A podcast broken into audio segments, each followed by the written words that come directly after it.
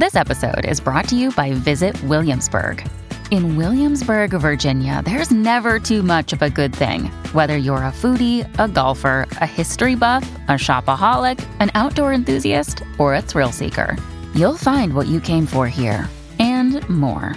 So ask yourself, what is it you want? Discover Williamsburg and plan your trip at visitwilliamsburg.com. Hey, it's Ryan Reynolds, and I'm here with Keith, co star of my upcoming film, If, only in theaters, May 17th. Do you want to tell people the big news?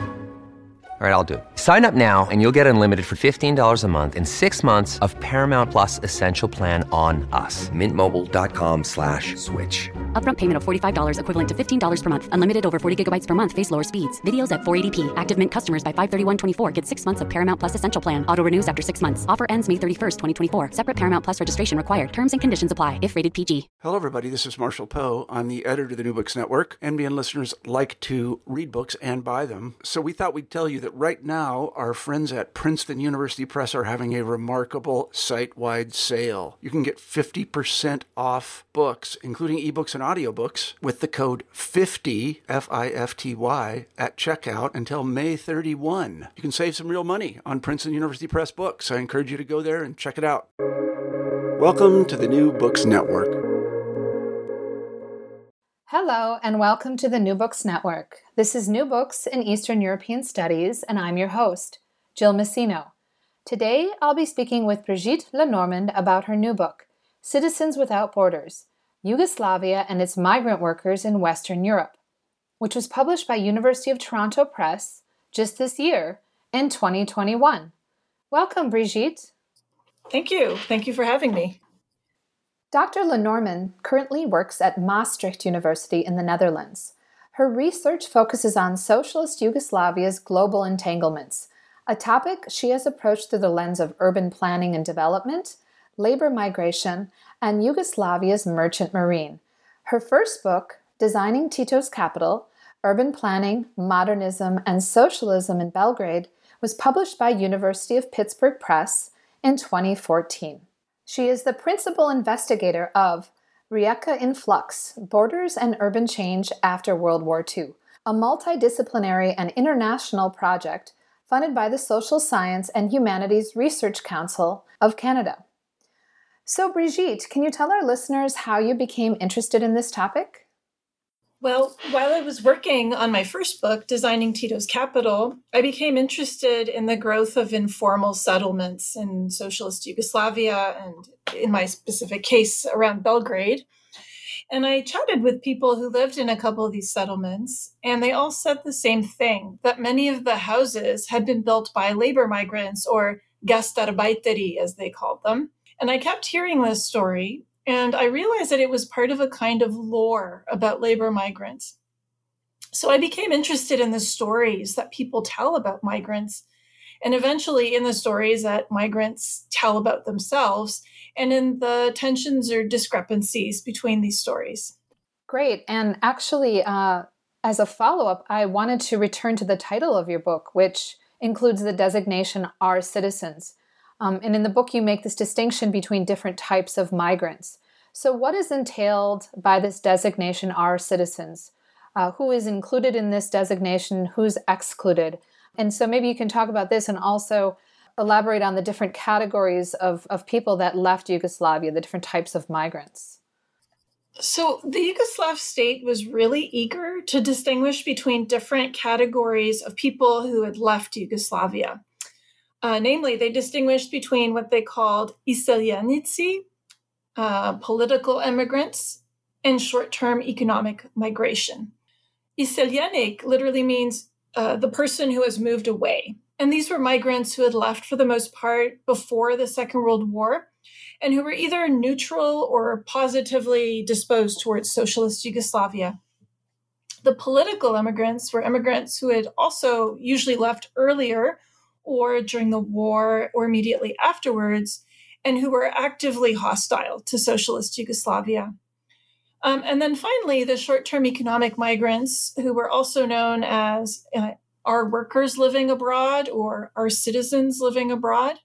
That's a category that emerged in the mid 1960s to describe Yugoslavs who had left Yugoslavia legally to work abroad with the intention to return after a few years.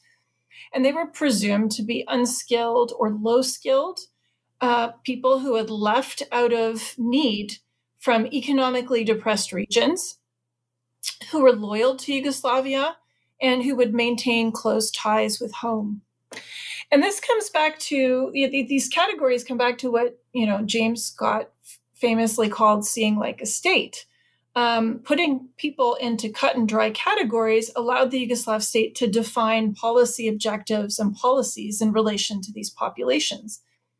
And while its dealings with the Iseljenici and the political emigration fell into the category of foreign policy, it had to continue to govern the third category, our citizens or our workers.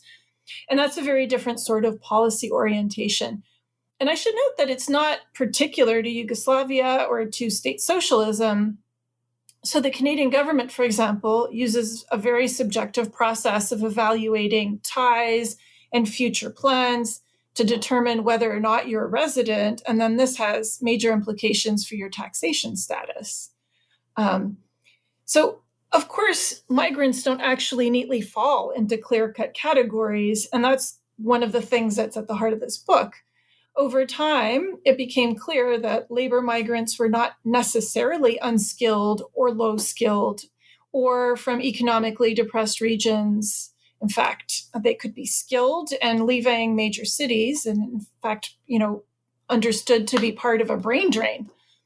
Um, they were also often attracted by higher incomes that were available abroad, as opposed to simply driven by need.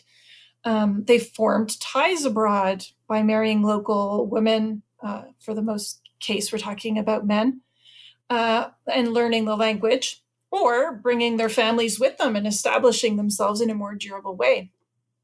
Um, their stays became indefinite or cyclical. Um, and some of these migrants uh, either were or became quite critical of Yugoslavia, whether it was because of interactions with political immigrants um, or due to their own life experience. So ultimately, this book is about the Yugoslav state's efforts to govern those citizens and its anxieties in relation to them, and how this in turn drove efforts to build and maintain ties through cultural and educational programming. Great. And that actually relates to my next question, which is about your sources. So, could you tell us a bit about the sources you draw on for this book and also discuss some of the challenges associated with using them? Sure. Um, so, I would say the bulk of what I use is um, archival sources, um, in particular, the archives of different agencies that preoccupied themselves with monitoring labor migration and building ties with migrants um, specifically um, in Yugoslavia at the federal level and at the Republican level, I focused on Croatia because um, of the overrepresentation um, of, of Croatian labor migrants and their politicization in the Croatian Spring. So this includes different committees attached to the federal government and the Croatian Republic, uh, Republican government. Um, and while I didn't look at the foreign ministry archives, I also uh, these these various funds also include a lot of diplomatic correspondence. I also looked at um, the fund associated with the Socialist Alliance of Working People of Yugoslavia, which was sort of the umbrella organization for all mass organizations in Yugoslavia. I looked at the uh, fund of Matica Hrvatska uh, Iseljenika, which was the inst- the uh, institution or organization charged with maintaining relations with people uh, with like Yugoslavs outside of Yugoslavia, um, and specifically those were organized uh, on a Republican level. And so I, I looked at the Croatian one, and uh, in particular, I looked at uh, documents related to the Institute for Migration and Nationality, which re- reported to uh, this Matica. Um, and um, that included some fascinating materials, in particular, letters to a radio program that was designed for and broadcast to labor migrants across Western Europe um, who were from Yugoslavia, and also um, a fund containing individual responses to a survey that was conducted in 1970, 1971. um, in order to establish the conditions under which migrants were willing to return to Yugoslavia. Uh, aside from archives, I looked at social scientific publications from the time period because I was interested in how social scientists framed migrants and, and what kind of data they collected on them. I um, looked at um, documentary and fictional films uh, that featured migrants. I was interested in what they told us about popular perceptions of migrants and also how filmmakers used migration as a prism through which to criticize Yugoslavia. Um, I also read newspapers that were uh, targeted at migrants and uh, textbooks that were aimed at the children of migrant workers. In terms of uh, challenges that I faced, uh, I think I can name um, a few. One of them was the sheer abundance of material. Uh, and I'm thinking in particular of the survey results. There was over a thousand um, of these individual responses to look at. I think I, I may have looked at a quarter to a third of all of these, but I, I wasn't able to get through everything. And they were they were fascinating, but they were really time consuming to read through. Um, they were handwritten, and the calligraphy could be really challenging. And this was also uh, true of the letters to the radio program, but I, I was actually able to look through all that material. With the surveys, I wondered whether I missed some that might have revealed a different perspective because they were all so unique. Um, so I had to settle on a sample, and that was a bit unsatisfying, but what can you do? Uh, it was also challenging to figure out how to present the material, in particular, how to identify the respondents. Uh, both in the footnotes and in the text. So both in terms of sort of the, you know, the scholarly apparatus um, and the, the verifiability of what I was saying, but also in terms of really presenting individuals that could be distinguished from one another. Um, and I was working with both truly anonymous responses and respondents who chose to identify themselves. And so I had to balance the task of presenting these voices with the ethical need of protecting their privacy, because although some of them clearly expected and wanted to be published.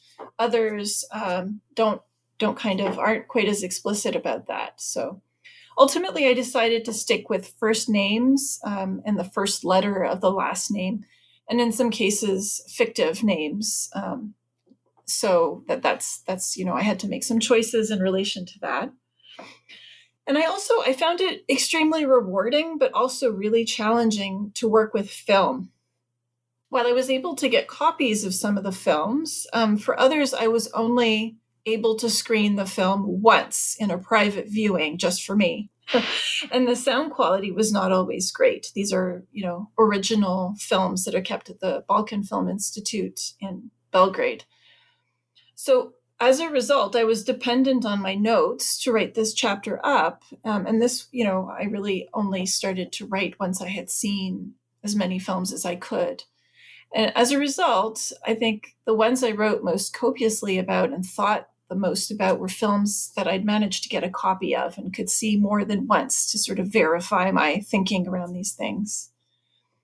Uh, and it's a similar story with the radio program and also the newspapers. The radio program, I was only able to access snippets of um, from Radio Televizija Zagreb, um, just to get a general idea of what this program was about. They weren't willing to give me access to more, and they were not willing to give me copies for some reason. Um, and the newspapers, it was very difficult to secure a complete run of them. So I was stuck trying to reconstitute a larger story based on fragments.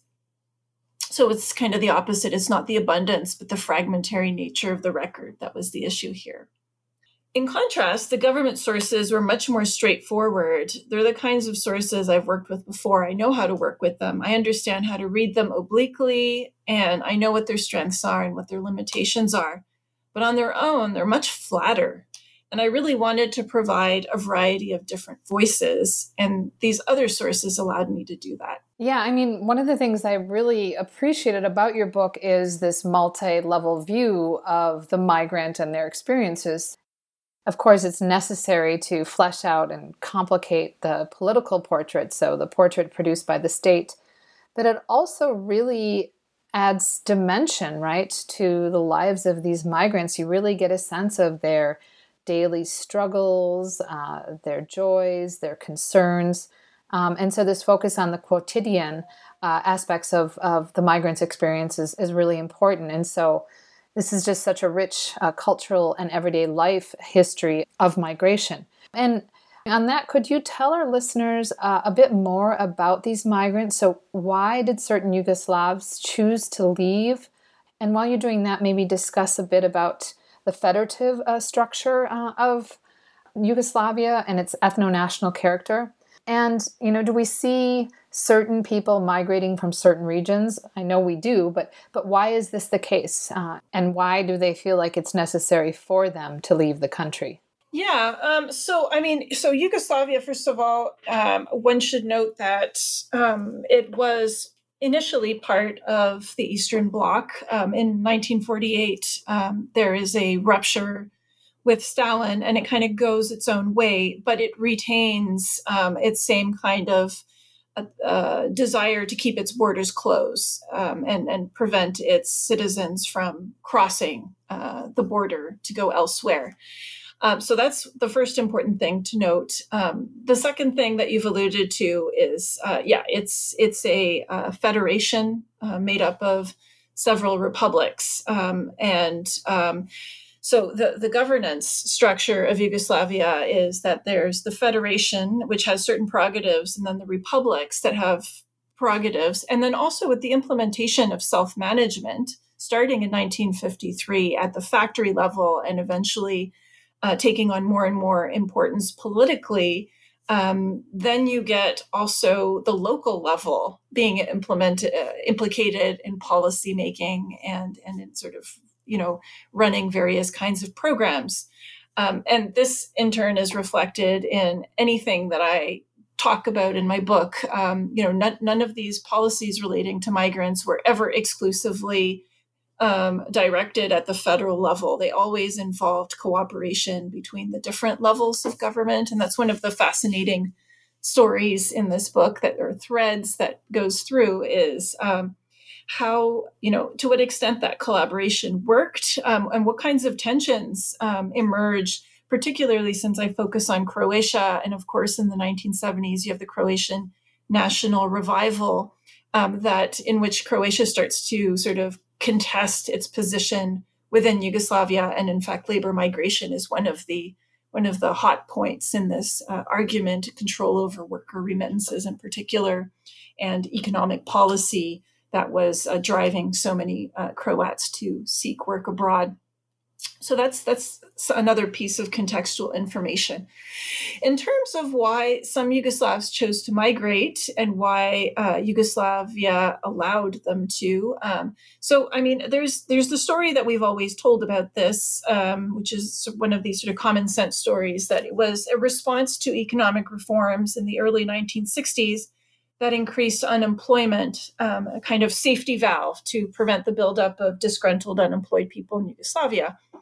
In fact, it's a more complicated story, um, and uh, Ulf Brunnbauer in particular has talked about this. Um, first of all, there was a lot of bottom up pressure, uh, people crossing illegally, um, you know, unabated from the 1940s into the early 1960s. And the numbers of these people were increasing. Um, and Francesca Rolandi has written a lot about this. Um, and, and this this border crossing, illegal border crossing, was problematic um, because it forced people into illegality uh, and disrupted their relationship to to Yugoslavia as citizens, and it forced the state to invest resources into border control. Um, in general, Yugoslavia in the 60s wanted to shift to an open border regime, both for reasons of global prestige and to participate in global tourism. Um, it, it, it, saw this as a way of, uh, of getting foreign currency, right? Um, and Igor Tchoukarine has written a lot about this tourism piece.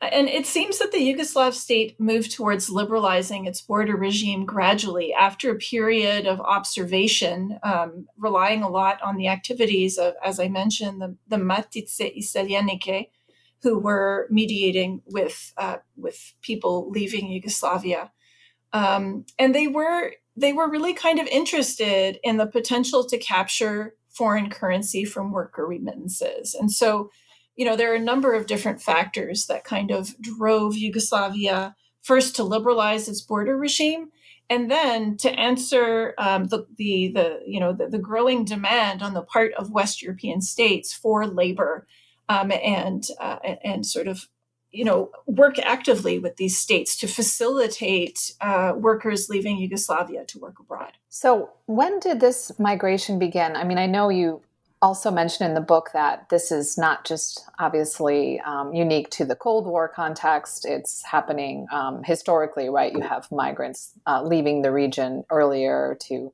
head off to parts of Western Europe and even the US. But um, in terms of the post war period, when does this migration begin? And what types of legal agreements existed between Yugoslavia and the host states in, in Western Europe? So, the liberalization of the border regime and of pass access to passports and visas to cross um, happened in, I believe, 1964, 1963, 1964. I'm, I'm pretty sure it's 1964. And uh, Yugoslavia then uh, tried to establish bilateral agreements with various West European states, which would allow them to control, you know, the flow of migrants. Um, and it was able to do this with France in 1965, and then with Austria and Sweden in 1966, and then um, it, with the Federal uh, Republic of Germany, West Germany, in 1968. And these agreements dictated all manner of things relating to um, to labor migration, such as how workers would be recruited, what their working conditions would be, and how their salaries would be regulated, what kind of rights they had in terms of social security. Um, in some cases, Yugoslavia sent teachers and social workers abroad through these official mechanisms. Um, so it was quite comprehensive. And Yugoslavs, when, when these bilateral uh, relationships were set up, Yugoslavia, uh, Yugoslavs could apply for jobs abroad through their employment bureaus in Yugoslavia. In some cases, foreign authorities even conducted medical examinations in Yugoslavia. And this is like uh, dramatized quite um, and, and sort of, well, it's not dramatized, it's actually documented um, by uh, filmmaker Krsto Papic in his documentary uh, Special Trains, uh, where he shows these German uh, doctors examining these workers in Yugoslavia uh, in German. It's quite uh, it's quite stunning, in fact, especially coming, you know, not such a long time after the Second World War and and very sort of um, violent history between Germany and Yugoslavia. So there were these official channels. Um, still, more than half of migrants chose to pursue employment illegally by leaving on a tourist visa uh, uh, and often working on the black market because they didn't uh, find a channel to get a residence uh, and work permit. Um, so that's important to note as well that it isn't the entire story. Uh, in terms of Yugoslavia and host states, other kinds of collaboration also took place, in particular in the field of education. States that relied on temporary labor migration were, with the exception of Sweden, eager for migrants to return home eventually with their families. And so they collaborated um, with Yugoslavia in setting up um, formal mother tongue education programs so that to make it easier for these families uh, and their children to return. And so, why is Sweden accepted from that category? Sweden had an assimilationist policy, um, quite an outlier in the sort of post war European landscape. Um, and um, I think we'll talk a little bit more about education later. But the interesting thing about Sweden is uh, it did support mother tongue education, but not because it would allow children to return, but because um, the I guess the philosophy was that mastering your own mother tongue was essential to learning another language, namely Swedish.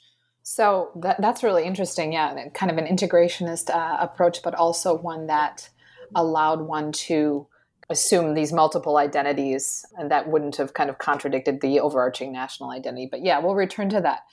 I'd like to ask you a bit about the typical Gastarbeiter, if there was one. So if we're going to look at kind of what the typical Gastarbeiter looked like, what region they're coming from, what their socioeconomic background was, what their ethno national background was. Could you tell us a little bit about that? Yeah, certainly. So the typical uh, Gastarbeiter, to use uh, the colloquial term, was male, young, so under the age of 35, um, ethnically Croatian, either from Croatia or from uh, Herzegovina in Bosnia Herzegovina.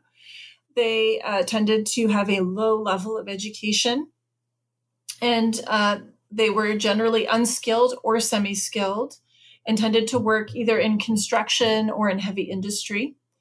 And uh, the majority ended up in West Germany. Um, in fact, migration was a lot more diverse than that. Uh, in particular, by the 1970s, women made up a third of workers living abroad. Unfortunately, we know little about them. Um, they didn't fit the official profile, so they didn't attract a lot of attention from the state, from social scientists, from journalists, or from filmmakers. And interestingly, they also tended not to answer surveys. Um, the reasons for that are complicated. Um, certainly, in cases where uh, these women were part of a household that was living abroad, the, the the the the men of the household tended to answer the survey. So there's some interesting sort of patriarchal attitudes there, or I mean, it's worth digging into more. I don't have any answers though. Um, they did leave traces, however, in the letters that they wrote to the popular radio program um, to our citizens of the world. So we at least get to hear their voices, if only fleetingly. Um, I really think this is something that should attract more scholarship the profile of the labor migrant also changed over time. So while Croatia and Croatians remained well represented, an increasing proportion of migrants came from Serbia and Bosnia Herzegovina. Uh, Serbian labor migrants, in fact, surpassed those from Croatia in numbers in the 1981 census. And while unskilled and semi skilled uh, migrants dominated, a significant number of migrants were educated and skilled so yeah all this just to say that um, that it, it's actually you know the there is a kind of a, a, profile but there is also a lot of diversity that often gets um, kind of painted over. Yeah so i really i find it fascinating that your book brings out that dimension of of the diversity among these migrant laborers that you have those migrating also who are working in professional jobs. And i was actually curious with respect to women's positions, the types of jobs they took up. So, do you see them taking up t- traditionally gendered jobs in, in Germany and Western Europe, like as domestics, or are they also um, entering into professions?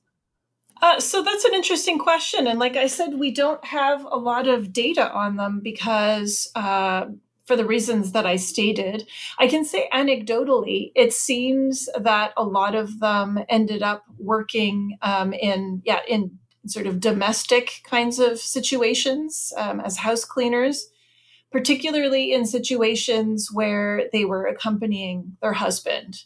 Um, but I also um, had a number of really interesting conversations with a woman who was trained as a massage therapist or a physiotherapist um, who went to work abroad to work in that field. So um, yeah, I, I would be really interested uh, to learn more about what kind of labor women were engaged in, to what extent they went through official channels, to what extent they were sort of simply uh, driven by a desire to accompany their husband and then sought work when they arrived there. I think it would be a fascinating story, and I'd love to learn more about that. There's the call out for all our PhD students who are looking for a topic, right, and want to focus on Yugoslavia and transnational history. Exactly.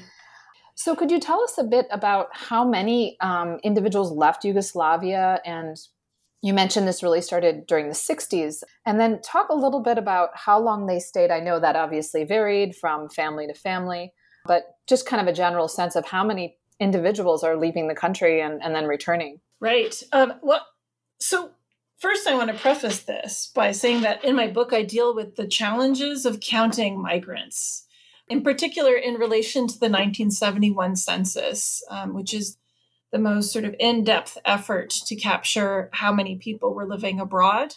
Uh, and that census counted 672,000 migrants in Western Europe. But records from the receiving states counted um, roughly um, 120,000 more, right? And then there are those who didn't have work permits who were likely not counted in either case. So um, you know, it's it's in some ways difficult to know. The other thing, of course, is the 1971 census captures a moment in time, and the fact is that you know migrants left and came back often after three, four years, five years. Um, and then sometimes left again. And so you, you sort of miss out on you know it, it's it's a representative snapshot of a of a moment in time rather than you know what percentage of the population actually undertook that kind of um, experience. And the question of how long they stayed is complicated because they didn't really fit that expectation that they would leave and then return once and for all. So many of them left for several separate stints. Some of them in fact would return uh, seasonally to work on their um, on their land um, again, issues with like how do you categorize that? Uh, do you count those as separate stints or as a as a single long stay that's punctuated by absences? And some to this day still maintain a residence in their um, their home republic or today their home state and abroad, where in many cases, you know, their children that's what their children call home. So they they kind of have a bifocal life. And of course, the wars of the 1990s confused things even more. Uh, migrants ended up across Western Europe, but they were particularly numerous in the Federal Republic of Germany, in Austria, in Switzerland, Sweden, and France. Mm, migrants from different parts of Yugoslavia tended to end up in different places, so Croats were more were most likely to end up uh, in West Germany, whereas Serbs tended to go to Austria, France, and Sweden, for instance. Yeah, that's fascinating. So you don't have situations in which you have different ethno national groups in the same country or city, I guess I should say necessarily, right? Well, there there would always be a diversity of uh, of national groups represented in any particular location, but there there was definitely um, you know, there were certain kinds of um, pathways that were more common. So um, there were certainly Serbs in West Germany, but uh, I think this has to do with chain migration, which is actually the way in which most migration took place, not through these official recruiting mechanisms, but people would go um, to where their relatives or friends or um, townspeople had ended up uh, and so you get sort of, you know, concentrations of people from the same place who have some kind of connection with one another in in different places. Yeah, it makes sense. I mean, we see this in the U.S. Like you have Scandinavians in Minnesota, you have Germans in parts of Wisconsin. Like it, families join other family members, and so you have this. Then you have the networks being set up. So I'd like to actually ask a pretty broad question, but it's one of the major themes throughout the book how does labor migration go from being an opportunity so and i'm thinking here an opportunity in part for the yugoslav state to becoming a problem? Well in a sense it was always simultaneously an opportunity and a problem. So from from the start um, there was a preoccupation particularly within the party within the league of communists as to the wisdom of sending workers abroad to live and breathe capitalism and then bring them back again. Um, so it was always fraught. But something happens in the second half of the 1960s. Uh, you get the perception of a crisis that really crystallizes in 1967, 1968. Uh, some of that has to do with diplomats beginning to send back alarming reports of migrants becoming alienated from the homeland. And in some accounts, that takes the form of being isolated and lost in a hostile environment, sort of not, not able to cope. And in other accounts, it has to do with acclimating only too well and, in fact, forming ties much more closely with the host state. And I think it's also important that this converges with other crises. Um, there's the 1968 uh, Prague Spring, and Tito's famous um, fear that three armies worth of people were missing from Yugoslav soil. There's um, the Croatian Spring, uh, and well, in general, the Croatian uh, national revival, which takes off in the late 1960s, uh, which seizes on labor migration as a problem that needs to be solved. Um, that sees it as a symptom of Croatia's failed modernization, um, and that sees it as ongoing exploitation by the Federation, uh, more specifically, the sort of the taxation of worker remittances, which allowed the Federation to capture foreign currency. And in tandem with that, the argument that the profits of labor migration should be used to build the economies of the underdeveloped regions from where the migrants came. And eventually, you get another crisis layering itself on this, and that was the economic contraction across Europe and globally that followed the 1973 oil crisis, which greatly diminished access to work abroad. And suddenly, Yugoslavia has to figure out how to bring back these workers, because, of course, the story it had always told is, is that the whole purpose of allowing these workers um, to go work abroad was to give the Yugoslav economy time to expand and modernize, and that they would eventually be able to reintegrate. So, all of these different crises um, really bring things to a head. I'd like to move on to chapter three now, which examines film. So, could you tell us about how migrant laborers are depicted in film, both in feature films but also documentary films? Yeah, this kind of connects to the previous question in the sense that um, the films that I look at really start being put out in the late 1960s in this moment where, you know, labor migration becomes uh, becomes a preoccupation as a problem in Yugoslav society. And yeah, there's a there's there's quite a substantial uh, production of films in which they play an important role both uh, documentary and fictional, both short films and longer feature length films. And migrants are rarely portrayed as happy, successful agents of their own destiny. Barely, there, it, you see this in a few, a few very marginal films. Uh, most of the time, they're portrayed uh, either as fools or evildoers or madmen, or they're portrayed as victims. The first type of representation, the fools, evildoers, or madmen, that signaled, I think, a deep discomfort with labor migrants um, as somehow outside the normal. They were either something to be laughed at, uh, and therefore their, you know, whatever their successes in, in amassing personal wealth you know was was something that should not be sort of rewarded with respect or they were something to be feared. And arguably, this had to do with their exposure to the outside world, um, their exposure to the corruption of the capitalist world, the perception that they embraced values that were not socialist, um, like a desire to accumulate large, large amounts of wealth and to flaunt that wealth. And portraying them in this way neutralized this threat.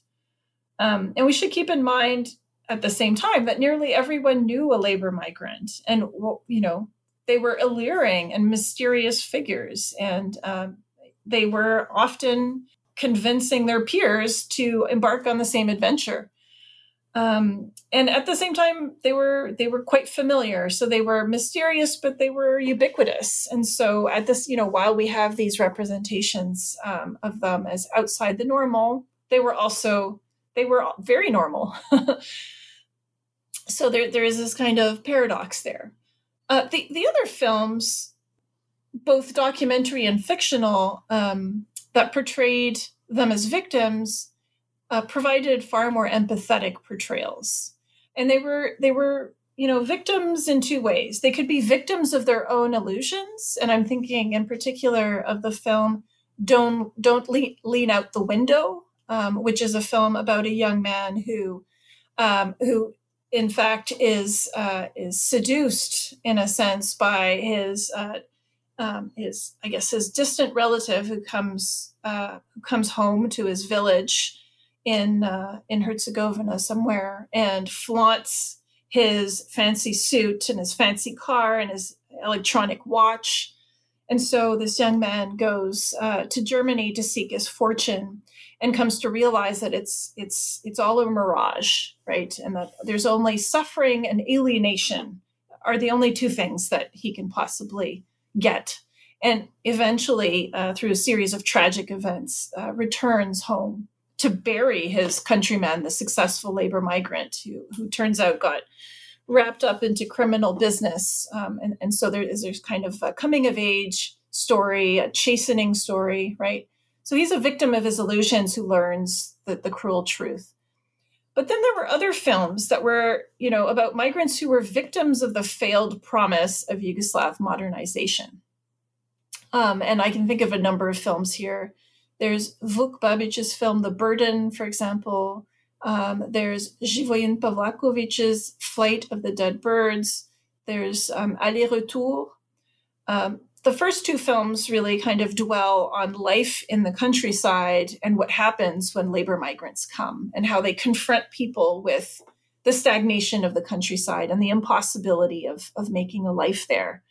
And the labor migrants are these people who come and um, and they, they bring nothing good. They bring corruption. They bring um, they they bring despair with them.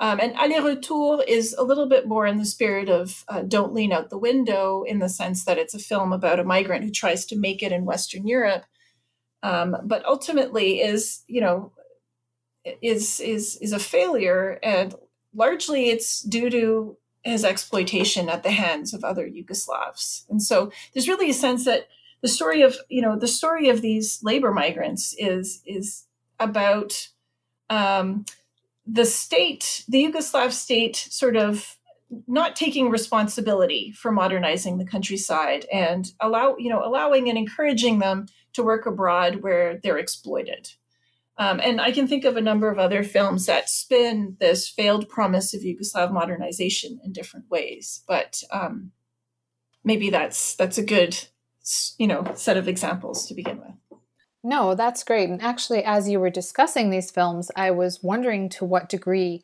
they shaped popular understandings of migrants for those Yugoslavs who chose to stay. So, you know, they viewed these films and then they think, well, in the end, perhaps it's best we didn't migrate. Perhaps it's best we stayed in the home country because otherwise we would have become these consumer oriented and vain individuals who return to flaunt their wealth uh, or we would have been exploited uh, as laborers uh, in Western Europe. So, better just to stay uh, in Yugoslavia.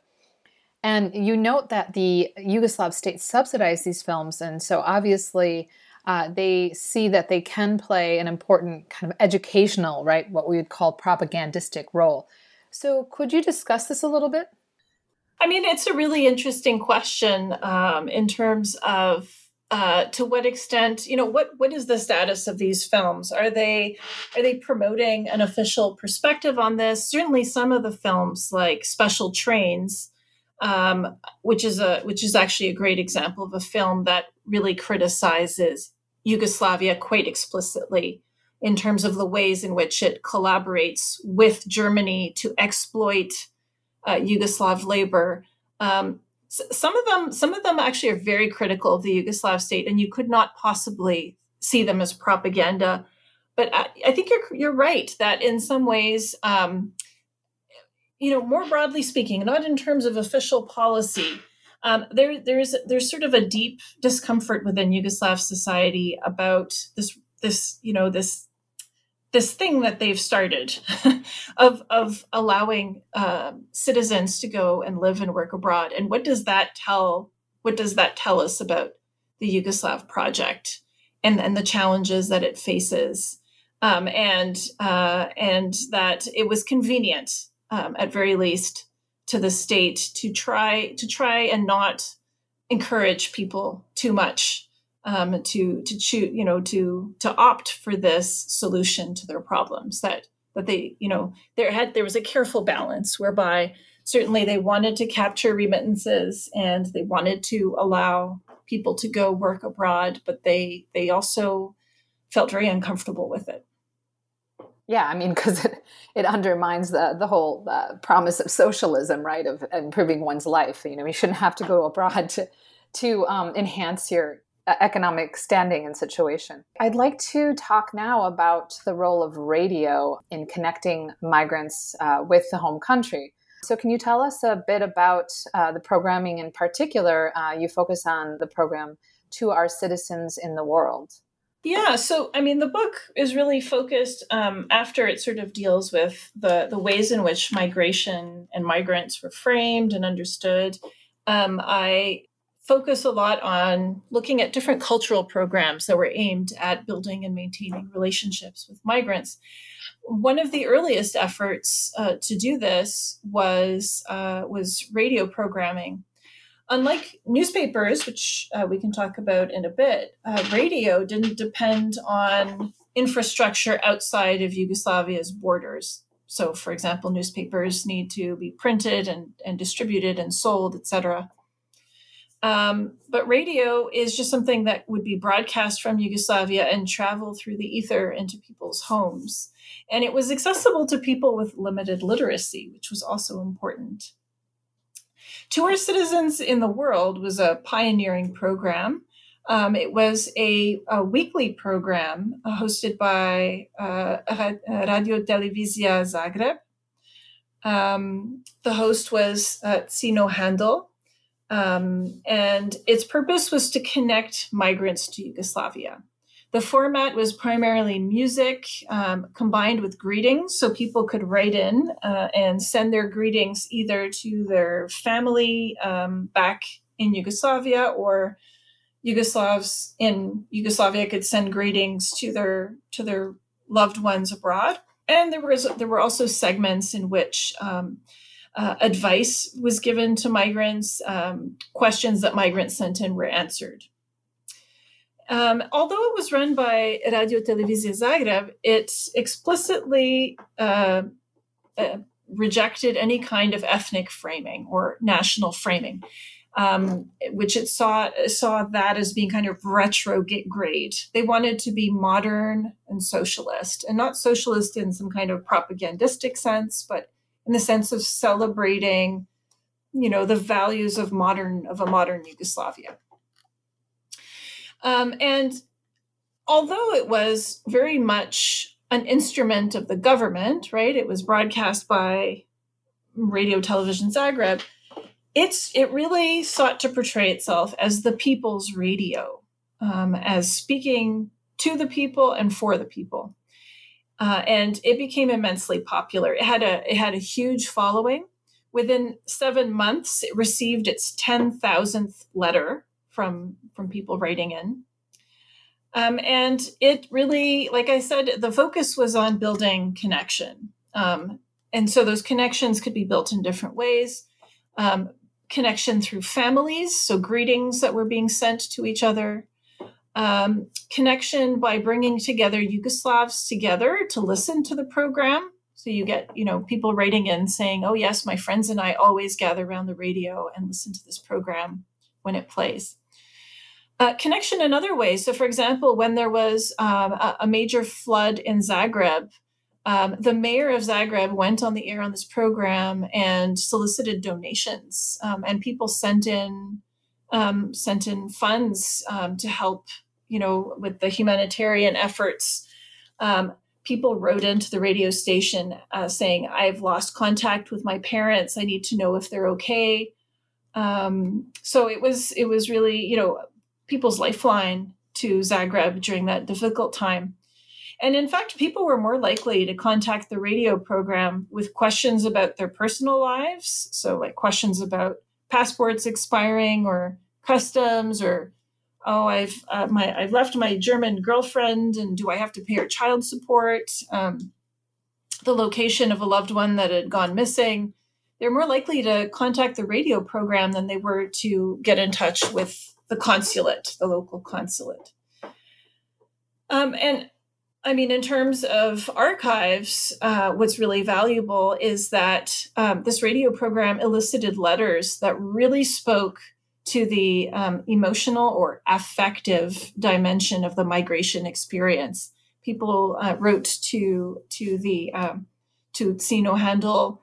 Um, I mean, just to express their appreciation for the program and to describe what it was like to to listen to it and how they felt connected to the homeland and, and what, what kind of bodily experience this was. People describe chills and and dancing and their heart racing and all kinds of you know really interesting um, descriptions of personal experience that other sources don't really tell us about yeah, I was really struck by the letters that people wrote into the radio. So, some of the issues they brought up, which were personal, even intimate.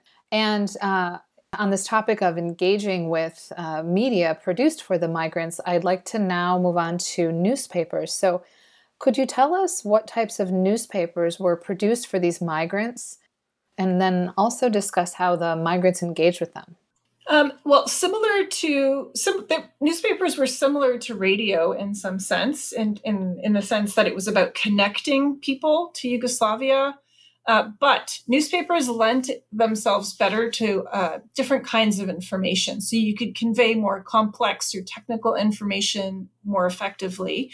And they were less ephemeral. So a single issue would be circulated many times and read by many different people. Um, so, uh, uh you know, one newspaper goes a long way. There were many different newspapers. the best known is the weekly Vjesnik u Srijedu, uh, or a VUS. In my book, um, I focus more on another newspaper, a little known newspaper called Imotska Krajina. Um, and Imotska Krajina provided the largest number per capita of labor migrants in all of Yugoslavia.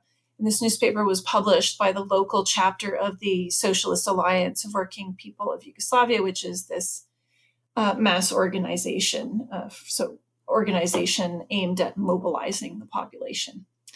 And the purpose of this newspaper was similar to the radio program and to uh, Vjesnik u Srijedu. Uh, it was about connecting migrants to their homeland, but here homeland was framed differently. It was framed in a really local way. Um, it was about connecting people to local landscapes, to traditions and rituals, um, to dialects, there were a lot of local news stories about, you know, the, the electrification of a village or the road being built somewhere. There were sketches of town life. Uh, and of course, they published letters from workers. And this newspaper is really interesting because it allows us to think about how Homeland was constructed differently by different cultural programs. So, for example, we talked about uh, To Our Citizens of the World, the radio program, with its vague Yugoslav identity focused on popular culture, which allowed everyone to come together and enjoy this program. In fact, a lot of the letters to the radio show were, were from people who weren't from Croatia. Um, and then you have Imotska Krajina, where the homeland is associated to a very specific and local place. Um, and during the Croatian Spring, another dimension of homeland became explicit uh, in this newspaper the struggles of labor migrants who were forced to abandon their families and their villages was tied into a broader narrative about the exploitation of the Croatian nation. So it went from being local to a national story. So there was some flexibility there as well. Um, I was wondering if you wanted to talk a little bit about some of the letters individuals wrote to the newspapers. So there were people who wrote about their their personal experience um, of having to to leave, um, and and the sort of the sadness and bitterness that it left them with. Um, some of these letters, particularly during the Croatian Spring, became quite political, um, echoing discourse that was going around. Not so much the discourse that was being promoted by the the reformist Croatian communists, but more you know less official versions that were being promoted by um, the Croatian nationalist cultural organization Matica Hrvatska um, that really kind of spoke to you know a frustration about the exploitation of of Croats by by Yugoslavia. So really framing things in a kind of an ethno nationalist way. Um, so these, you know, there's there's some of these letters that sort of um, tell stories that you would expect um, about, um, yeah, about the, the frustration of of labor migrants with the the choices they were being forced to make. And then, of course, there were other kinds of letters that were much more sort of um, practical that had to do with, uh, particularly, this is less in Imotska Krajina and more in other newspapers that were about, for example, uh, people writing in with questions about um, health problems that they were having. Because I guess uh, wherever they were located, they either didn't speak the language well enough or perhaps weren't really um, you know well integrated into the health system and didn't didn't know how to deal with particular health problems. And so for them the newspaper was an opportunity to ask questions. And there was um, there was a, a, column in uh, Vjesniku where you could ask health questions. Um, and uh, there were also letters uh, to the editor commenting on particular aspects of the newspaper and in particular expressing um, gratitude for the existence of the newspaper um, and and a sense that really this was um, a way to you know to keep a sense of connection to the homeland. Um, and of course the problem with the letters to the editor is you never know to what extent they were representative. Um, there was very definitely an eye kept on these uh, newspapers uh, and therefore you know expression particularly um, particularly at times. Uh, well, so during the Croatian Spring, um, I would say newspapers were more prone to allowing dissenting voices to be published and to highlight them because there seemed to be an a, a, they see, there seemed to be an opportunity for expressing dissent uh, and and accomplishing some kind of political change. Um, at, uh, but at other times, you can definitely see that certain kinds of uh, certain kinds of letters were welcome and uh, and printed, and others were likely not printed. And in fact, you see, for example, Imotska Krajina after the Croatian Spring, the tone of the newspaper changes completely. It stopped publishing for roughly a year.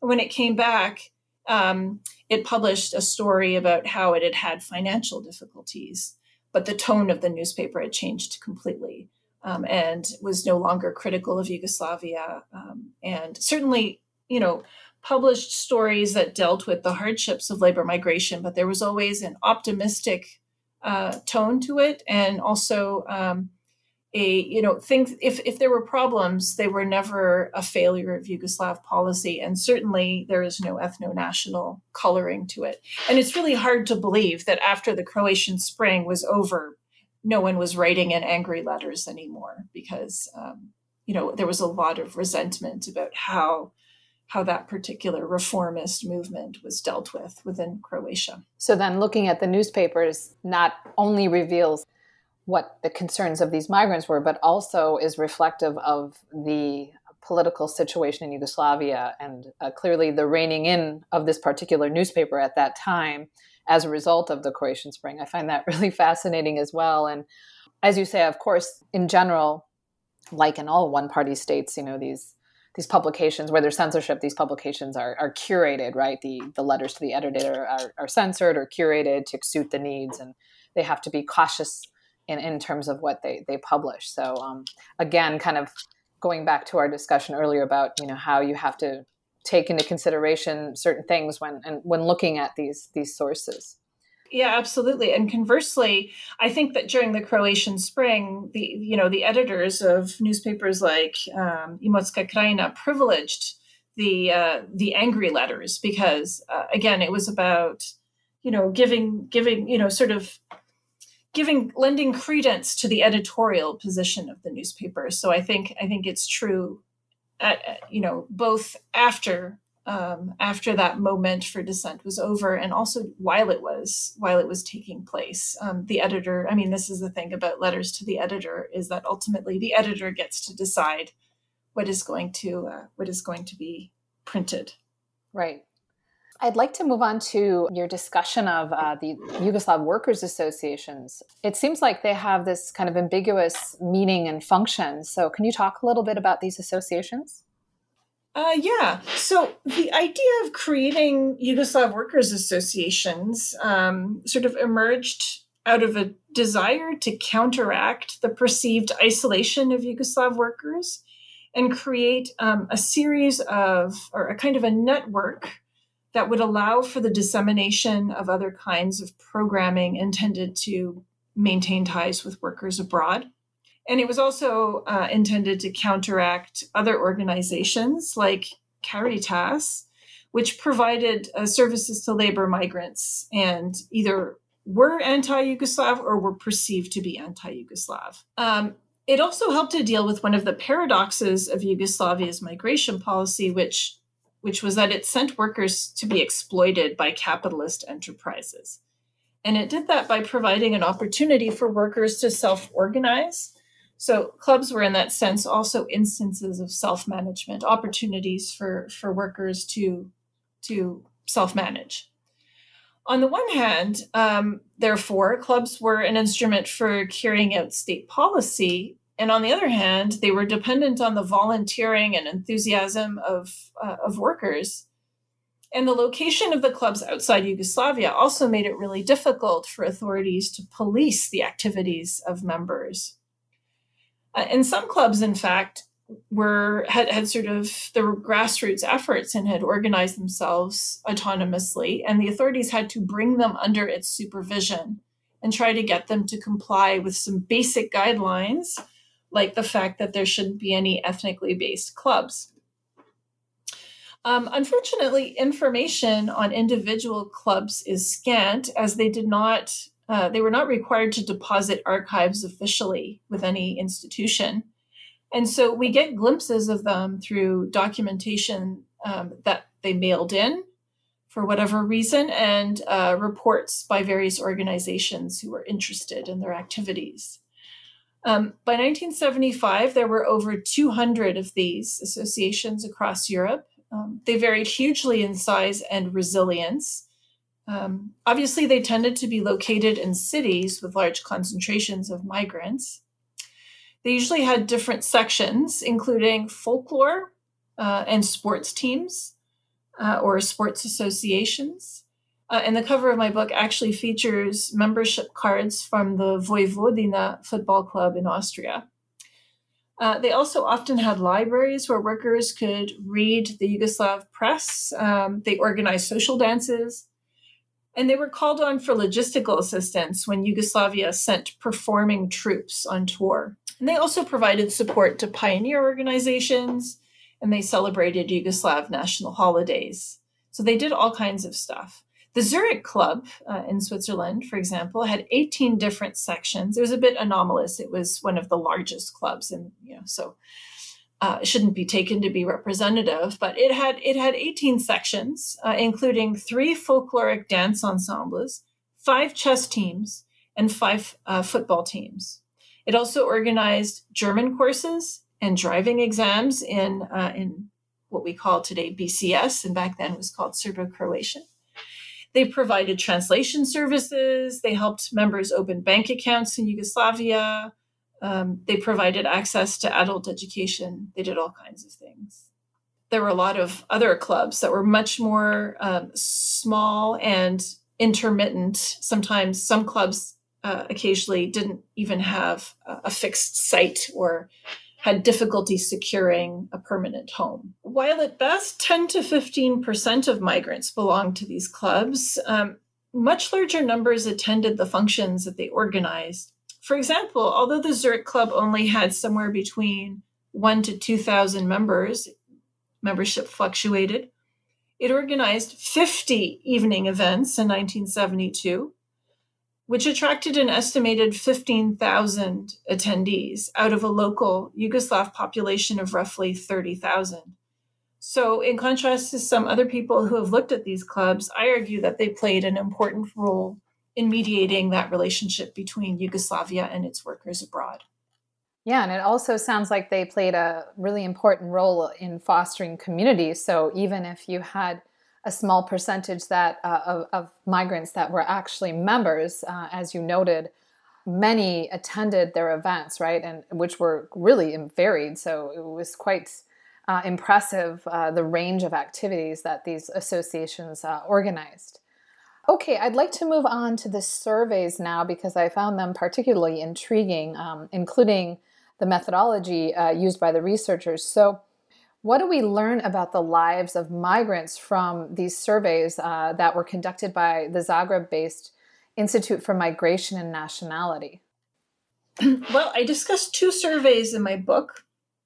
One that was carried out in 1966 to get a better understanding um, of the everyday life and opinions of migrants, and another one um, from 1970 71 that looked at conditions uh, for return the 1966 one is quite rich in detail about um, the, the everyday life of migrants. Um, the survey was conducted um, through various um, routes. Uh, they sent out some researchers to um, to cities abroad to basically find migrants where they live and conduct interviews with them in that way. They also uh, solicited um, written responses through through the radio program and through the newspaper, uh, so uh, that I mentioned earlier, Vjesnik u Srijedu. Um, and they also uh, interviewed people in Yugoslavia who were thinking of leaving. So it was a very ambitious survey. In terms of the migrants who were living abroad, um, we learn about their motivations. More than half were motivated by a desire to increase their earnings and uh, nearly half wish to acquire a home or apartment with these earnings. So that that story I started out with about people building homes in informal settlements, is, you know, there's a connection there. Um, we also see that uh, that they were dependent on traditional migration channels more than on the Yugoslav state. Uh, more than sixty percent, for example, found work through friends, acquaintances, and relatives and over half depended on the same to get adjusted once they arrived. Um, the survey also speaks to their frugal lifestyle and social isolation. Most workers lived alone or with one or more friends. 42% stayed in accommodation provided by their employers, typically barracks, rooming houses, or bachelor's rooms. Um, 65% found separation from their families to be the biggest disadvantage of living abroad, and another 48% um, spoke of loneliness as the biggest disadvantage. And the survey also revealed that the longer the migrants uh, stayed abroad, the more likely they were to, first of all, read publications from hostile political emigres uh, and also, the less likely they were to return home for a less well paying job. So their attachment to Yugoslavia became more vulnerable. And, and, these findings contributed to the fear that migrants were becoming alienated from Yugoslavia. Um, I also comment for this survey on the ways in which data was collected, which I thought was really interesting because we have reports from some of these researchers who went abroad um, to interview migrants and it's interesting to see how they excluded some of their respondents on the basis that they were politically hostile and therefore didn't belong in the category of uh, of labor migrants, but they they must belong to the category of political emigres. And so this is a really telling example of how the ca- the ways in which these categories were formed shaped um, the ways in which data was collected, um, and ultimately also shaped the ways in which migrants chose to speak to the state. The other survey um, from 1970 1971 on conditions of return was uh, different. The first survey that I talked about, a lot of it was multiple choice. In fact, most of it was uh, you had a very limited set of potential answers. The 1970 71 uh, survey was open ended. Uh, and of course, it took place in the context, uh, you know, at the height of, in fact, the Croatian national revival. And what's interesting about this survey is the way in which migrants subverted the last question, the open-ended one, on what was what would be necessary to procure the return. They subverted it uh, to tell their own story in their own way. Um, not all, but some respondents sent in letters that were several pages long describing their life stories. And you might wonder why they would do this, given that they were, most of these letters were quite frustrated with Yugoslavia. So why bother? but uh, again, let's remember that these were solicited through um, the radio program and the newspaper, similar to the first survey. And so they felt like they were talking to an advocate. Um, and so it was worth uh, it was worth sharing these grievances. Um, and in these stories, you can see how some migrants internalized discourse about the victimization of Croatia. You see a kind of you see some tropes coming up that you can see in other places. Uh, but you also see how they interpreted it through the lens of their lives. And you also get, and I think this is important, uh, a powerful sense of their agency. They're not just victims, they're individuals who have taken their lives into their own hands and they've made choices to meet personal or household goals. Uh, and several respondents even sent in prescriptions for addressing what they saw as Yugoslavia's shortcomings based on their own experience of living and working abroad, observations about how effective workplaces work, particularly management, observations about economic pol- policy. And there is definitely a bitterness to some of these letters, but not in a sense of defeat, more defiance. And this is how they differ from many of the film depictions of migrants as victims. So, in a sense, the survey is kind of a response to them. It's like in conversation, but challenging some of those depictions. And um, I had one more question about the survey. So, they weren't accessible to the general public, right? Are you talking about results? Yeah.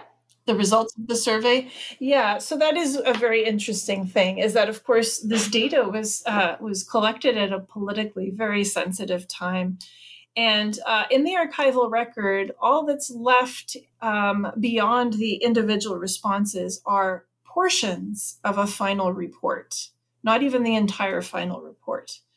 Um, that that you know try you know that obviously the survey responses have been coded and aggregated um, and they, they sort of discuss the different themes that come up and they do in fact talk about um, you know some of the ethno nationalism that is expressed in these letters. Um, and they try and sort of um, discuss it in a way that would somehow be acceptable. But ultimately, the report was never published, I, I, the, to my knowledge, at least. And so it feels like um, that it was essentially just kind of uh, swept uh, under the carpet uh, because the things that the migrants had to say were no longer welcome by the time the study was complete. Yeah, and it was mainly for the state to acquire knowledge about these individuals. Right. And ultimately, I don't know to what extent um, official state institutions really were aware of the findings. Um, mm-hmm. It's a mm-hmm. really interesting question, and I don't I don't have an answer to it. Yeah, it's it's fascinating. The surveys were really interesting to read about, and just like you said, the the research process, the the flawed methodology, etc. Okay, so I'd like to move on to the final section of your book, which examines migrant education. And you already talked a little bit about uh, how that played out in Sweden, but in chapters eight and nine, uh, you look at how this second generation, you know, that's the children of migrants are, growing up and and how they're reared. And so, could you talk a little bit about the different countries' uh, mm-hmm. approaches to educating the children of migrants?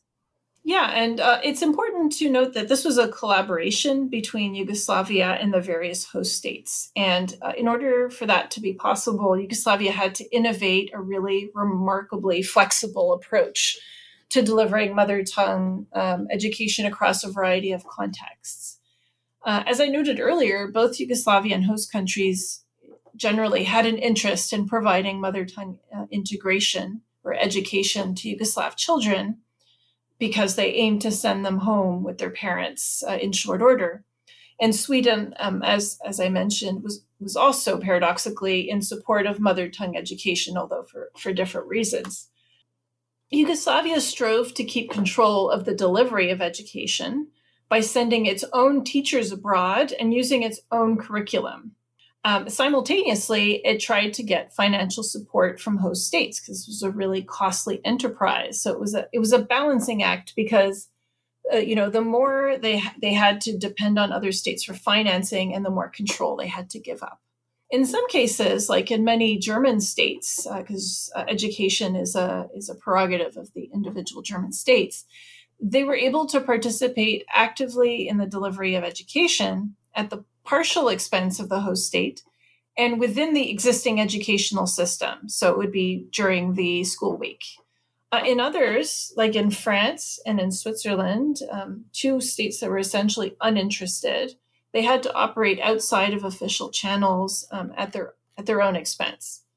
And then Sweden and Austria are interesting cases. Sweden, because it wanted to use its own educators, because you know, as I said before, the purpose was to assimilate them into Sweden. And so ultimately they wanted Swedish teachers to deliver this education. And Austria, because it was fiercely suspicious of communist propaganda and infiltration and wanted oversight over the curriculum. Um, and in the case of Sweden, Yugoslavia responded by offering study tours uh, in Yugoslavia to Swedish trained teachers in the hope that they might incorporate some of what they learned. Great. So, as a follow up, could you talk about some of the efforts that were used by the Yugoslav state to bind migrants' children uh, closer to the homeland? Sure.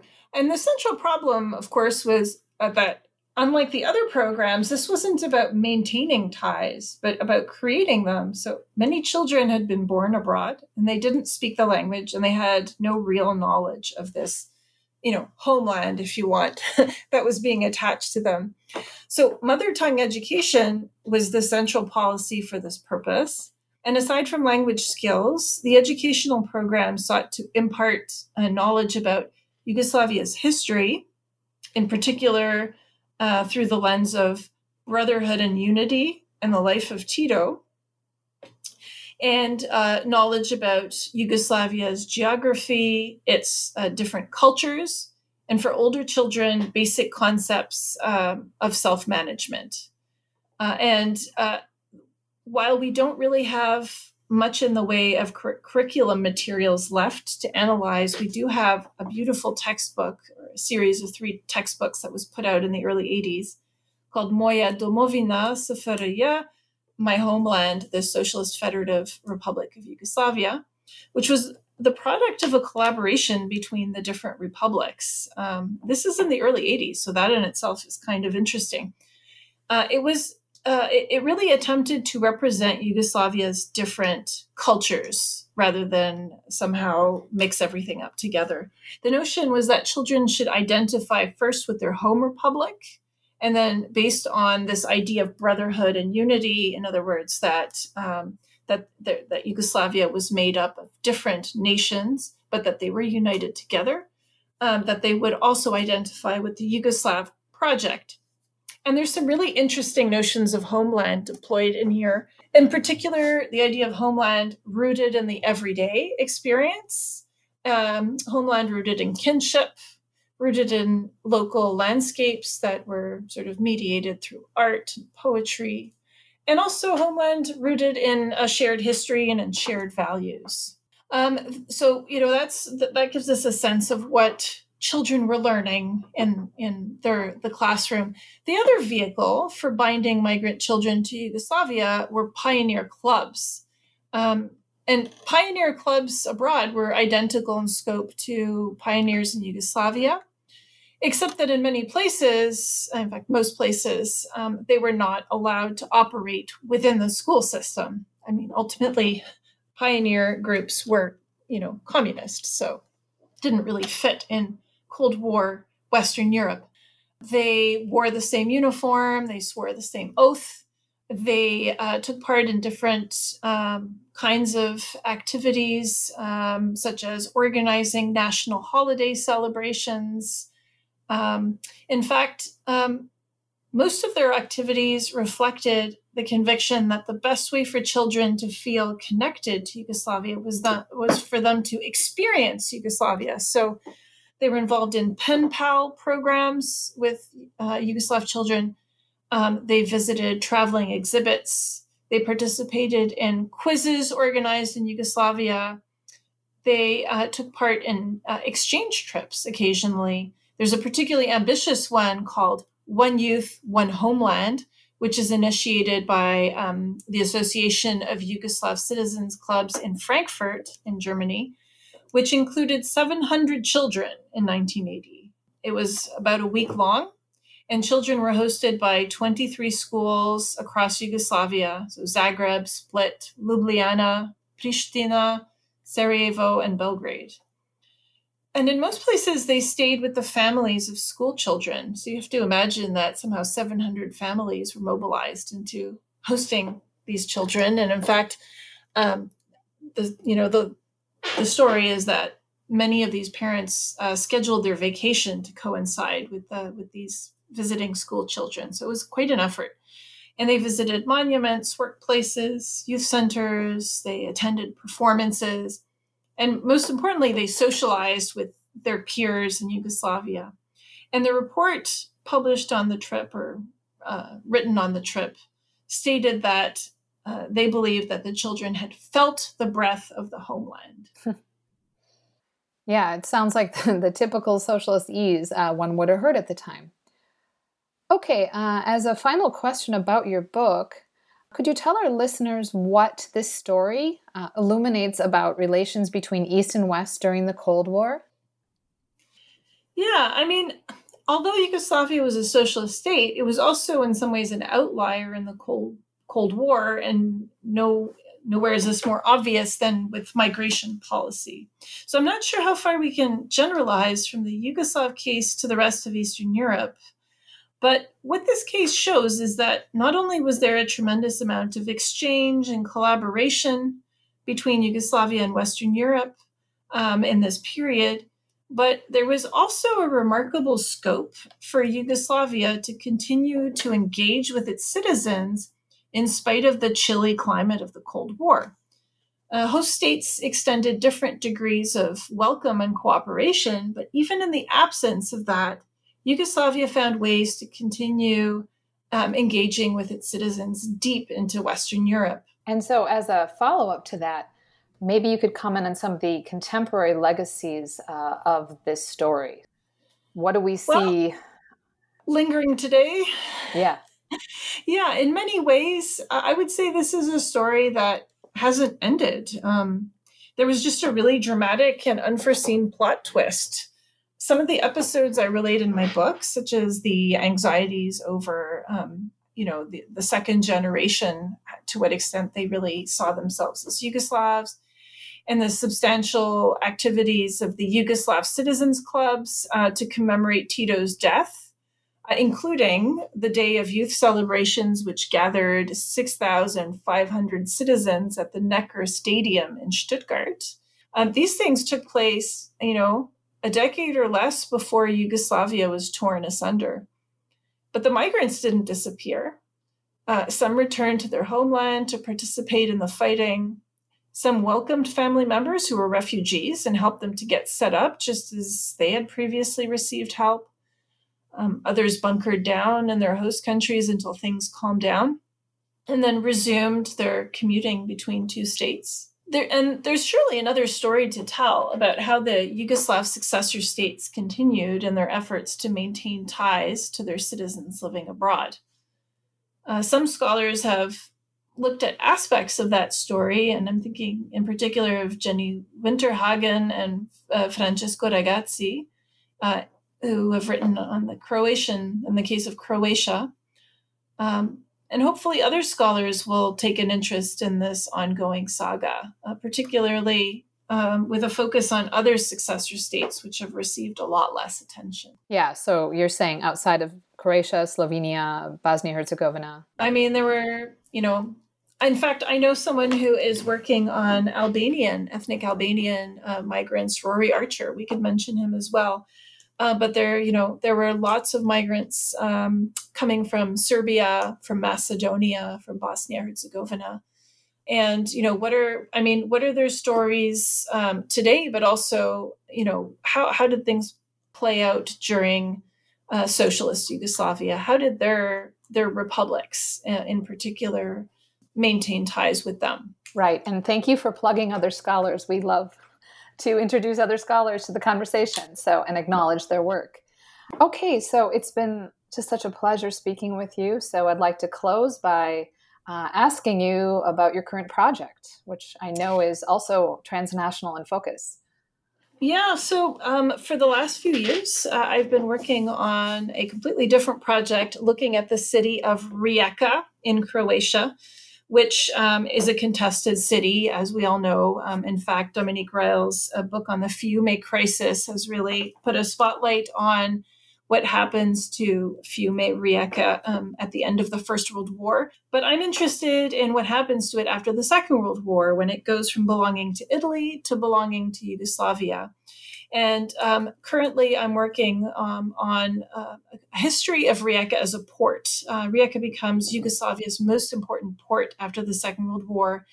And I'm particularly interested in how it, uh, it links um, Yugoslavia to the rest of the world and what implications that has for the city itself. So it's one of these local global stories. Um, and again, always a focus on Yugoslavia's global entanglements uh, and in particular through the lens of uh, one shipping company, Yugoslavia's main shipping company, which was Jugolinija, looking at how a socialist firm, you know, succeeded in on the global capitalist seas, if you want.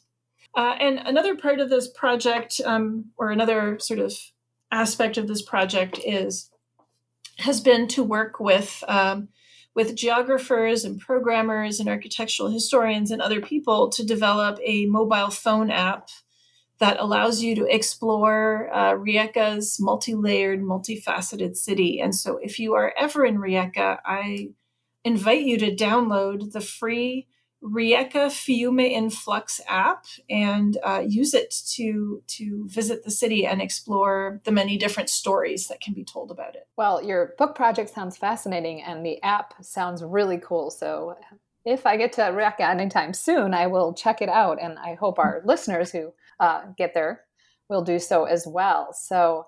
Excellent. Look forward to reading your upcoming publications and learning more about the other project. And I'd like to thank you for taking the time to speak with me today. Thank you for giving me a chance to share about my book with your listeners, um, and to yeah to keep thinking about this uh, this topic. And I hope other people continue to work on it from other perspectives.